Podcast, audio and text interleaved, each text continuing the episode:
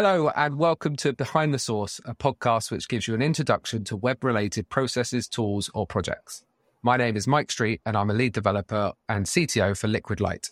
In each episode, I'm joined by an expert or experts who are passionate about their topic, and we introduce the subject for those who are unfamiliar or want to know more. All the transcripts for the podcast and previous episodes, along with a series of interviews, can be found on the website at behindthesource.co.uk.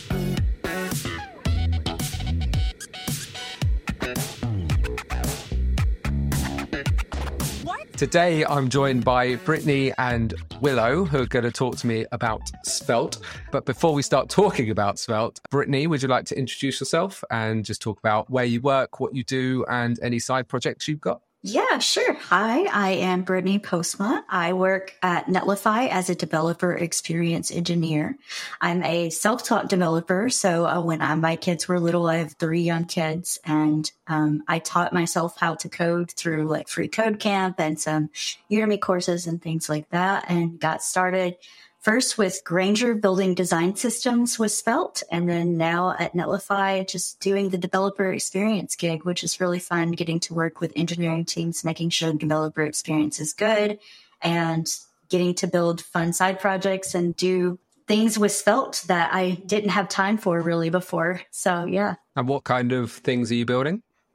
I am so I'm working with edge functions right now. So getting edge functions working in Svelte. And so you can use Svelte endpoints to use those edge functions and personalize your web page. So building a little bit with that, looking at an e-commerce site for my mom. So a little bit of everything. Great. And uh, Willow, uh, would you like to introduce yourself? Hi, I'm I'm Willow, also known as Ghost. I work at Gitpod and I do open source in my spare time. I do a lot with Svelte, with Svelte community, Svelte Sirens, open source Svelte projects, and that sort of stuff. Wonderful. And what do you do at Gitpod? So I'm a community support engineer. So I help build the community and answer questions and um, just make sure everyone uh, has a good time. Great.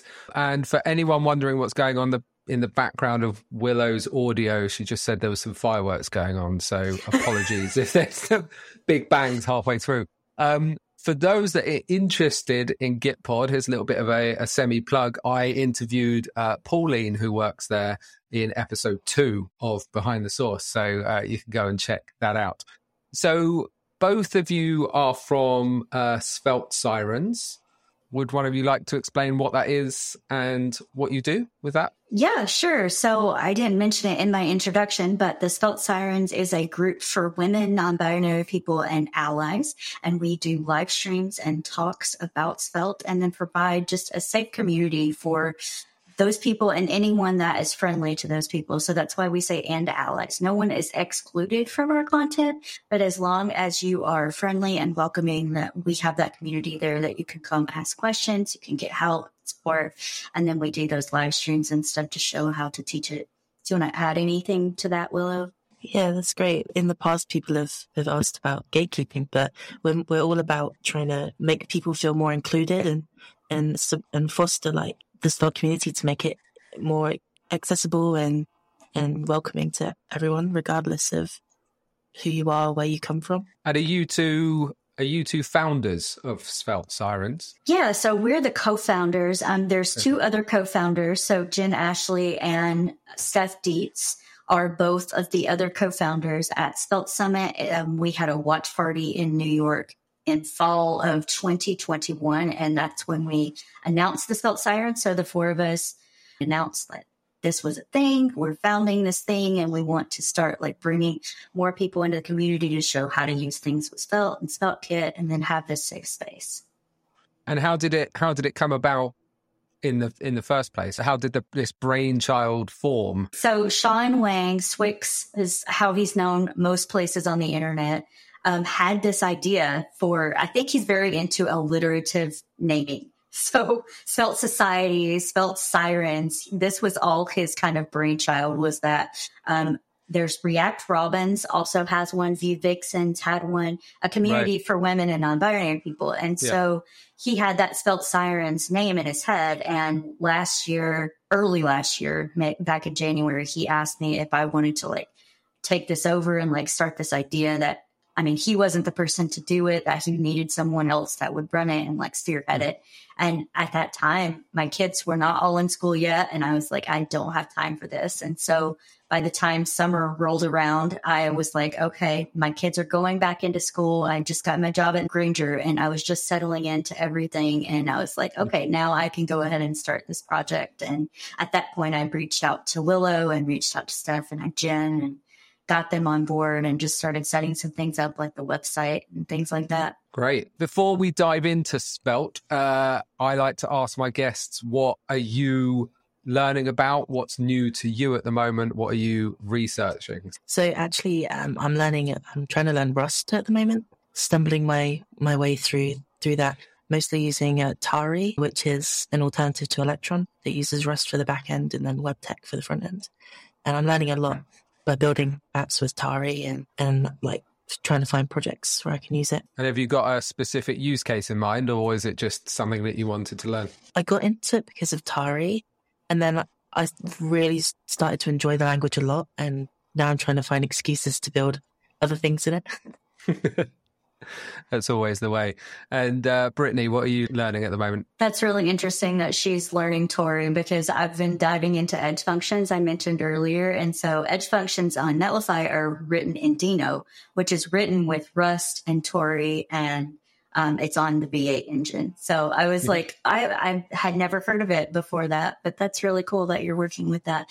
So I'm, I'm doing a lot with work. So the pillar teams, um, we've now focused our work a little bit more. So I'm working with the workflow pillar. So I'm getting to explore like more of the edge functions, the CLI, some of the things that my pillar actually works on. So I'm doing a lot of that. And then I've been looking into Remix a lot lately. I'm very interested mm-hmm. in Remix and learning more about how that works and kind of diving into that. Great. And uh, I know this isn't the topic of the podcast, but uh, are you able to give a top level overview of what Netlify Edge functions are? Yes. So Netlify Edge functions are serverless functions, but closer to your users. So serverless functions are essentially servers as a service. So you pay a company to maintain your server for you.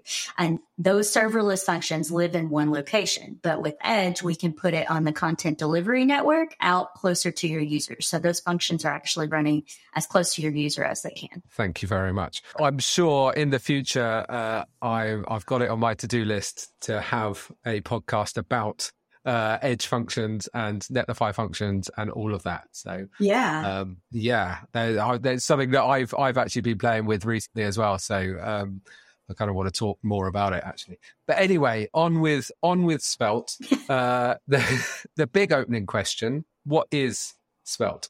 That's such a big question, isn't it? Do you have like a one line answer, Willow, or is it just going to go like into the depths? Uh, Svelte is a component framework for building smaller and faster web apps. That's the big thing. Yeah, th- th- I mean, that is exactly what it is. And I think first and foremost, before anything else, it's a compiler. So I think that's something that gets left out sometimes. So Svelte is different from other UI frameworks because it is a compiled framework. So you can write more declarative, expressive code and have all the DX, the developer experience like goodness, and still be able to spit out imperative native JavaScript for the browser. What do you mean by uh, a compiled framework or using a compiler? So, a compiler takes the code that you write and compiles it into something else. So, changes it into something else. So, it, it has a process that it runs through and looks at all of your code and puts it into vanilla JavaScript that is more efficient for the browser or server or wherever you're running your code at. So I suppose a kind of example of a compiler as well is something like Sass, where it takes sort of nested CSS and all of that and compiles it into CSS. Just sort of like, I know yeah. obviously what's felt done is a bit more complicated than that, but you need a process to get it from what you're writing to something that the browser understands. I think that's a good analogy. something that it can actually use. Yeah. Great. And uh, what can you do with Svelte? Yeah. So Svelte itself is a client side rendered application. So you would use it for a spa or single page app framework. Mm-hmm. But if you want to do more things than just have that single page app, you would use something like SvelteKit, which is the meta framework. So if you're looking to build just a single page application, Svelte is the way to go. And you can do that very easily. It gives you lots of like sugar syntax and niceties that you get mm-hmm. out of the box with it. You get scoped CSS by default.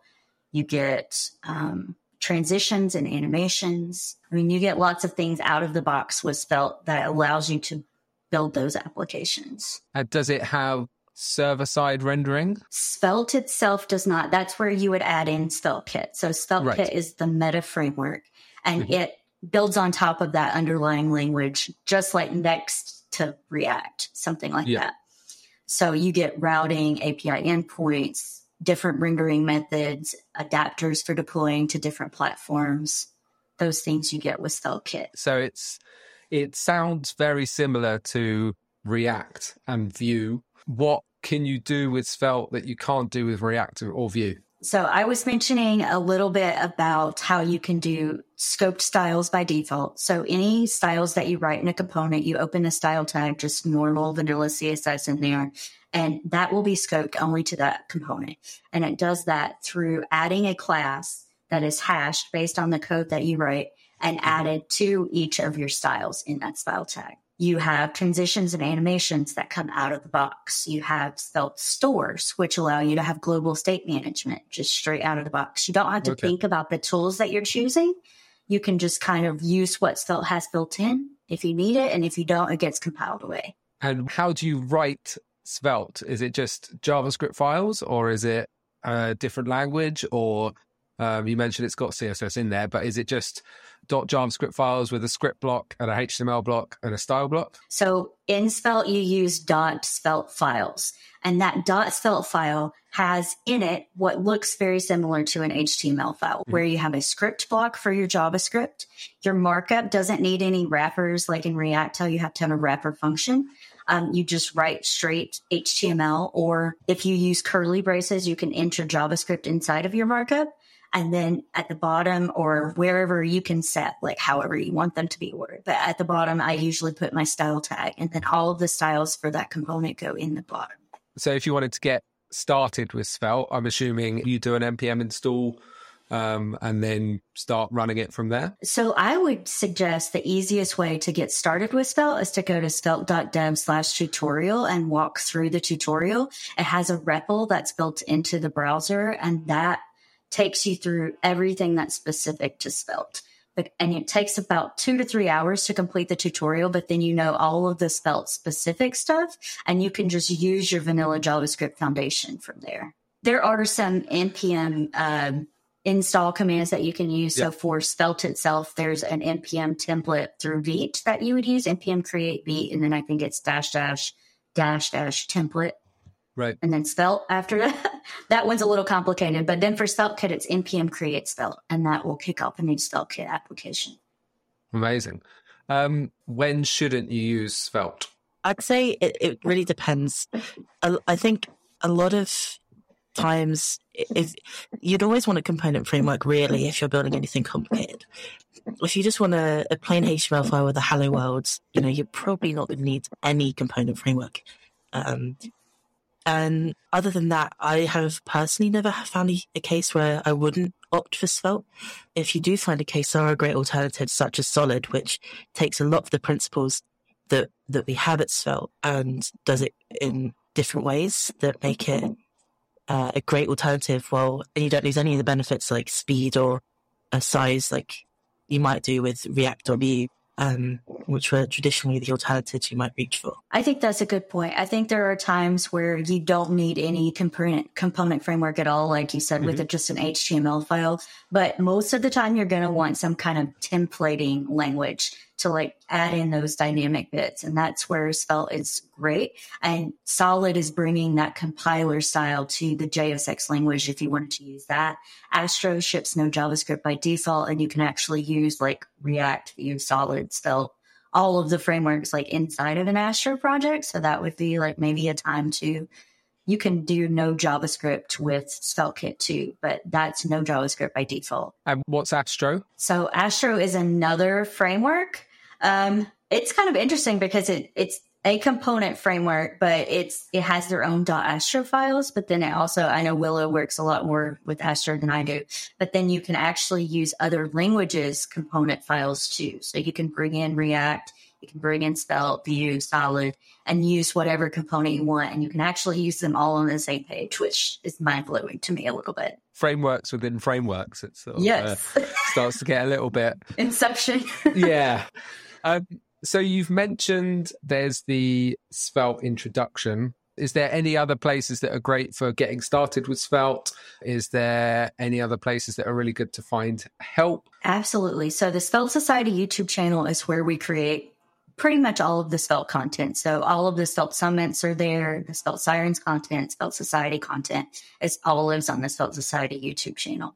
And svelte.dev slash chat will get you to the Discord server. And that is mm-hmm. where we have all of our questions. We have a forum help, help channels that you can get help for Svelte, SvelteKit, ecosystem questions. And then also on the GitHub. I mean, it is an open source community. So going to at Svelte.js and looking through open issues, seeing if you have any issues, like commenting on issues, commenting on requests for comments, those kind of things are all great places to kind of get involved in the community. Wonderful. Um, and you have kind of touched on it already, but SvelteKit, when I was sort of doing a bit of research and looking into Svelte, SvelteKit came up uh, a lot. And could you just give me a sort of an overview as to what that is and how you use it and how it helps with Svelte? Um, okay, so as, as Brittney said, it's Svelte um, is to react what it is to Next.js.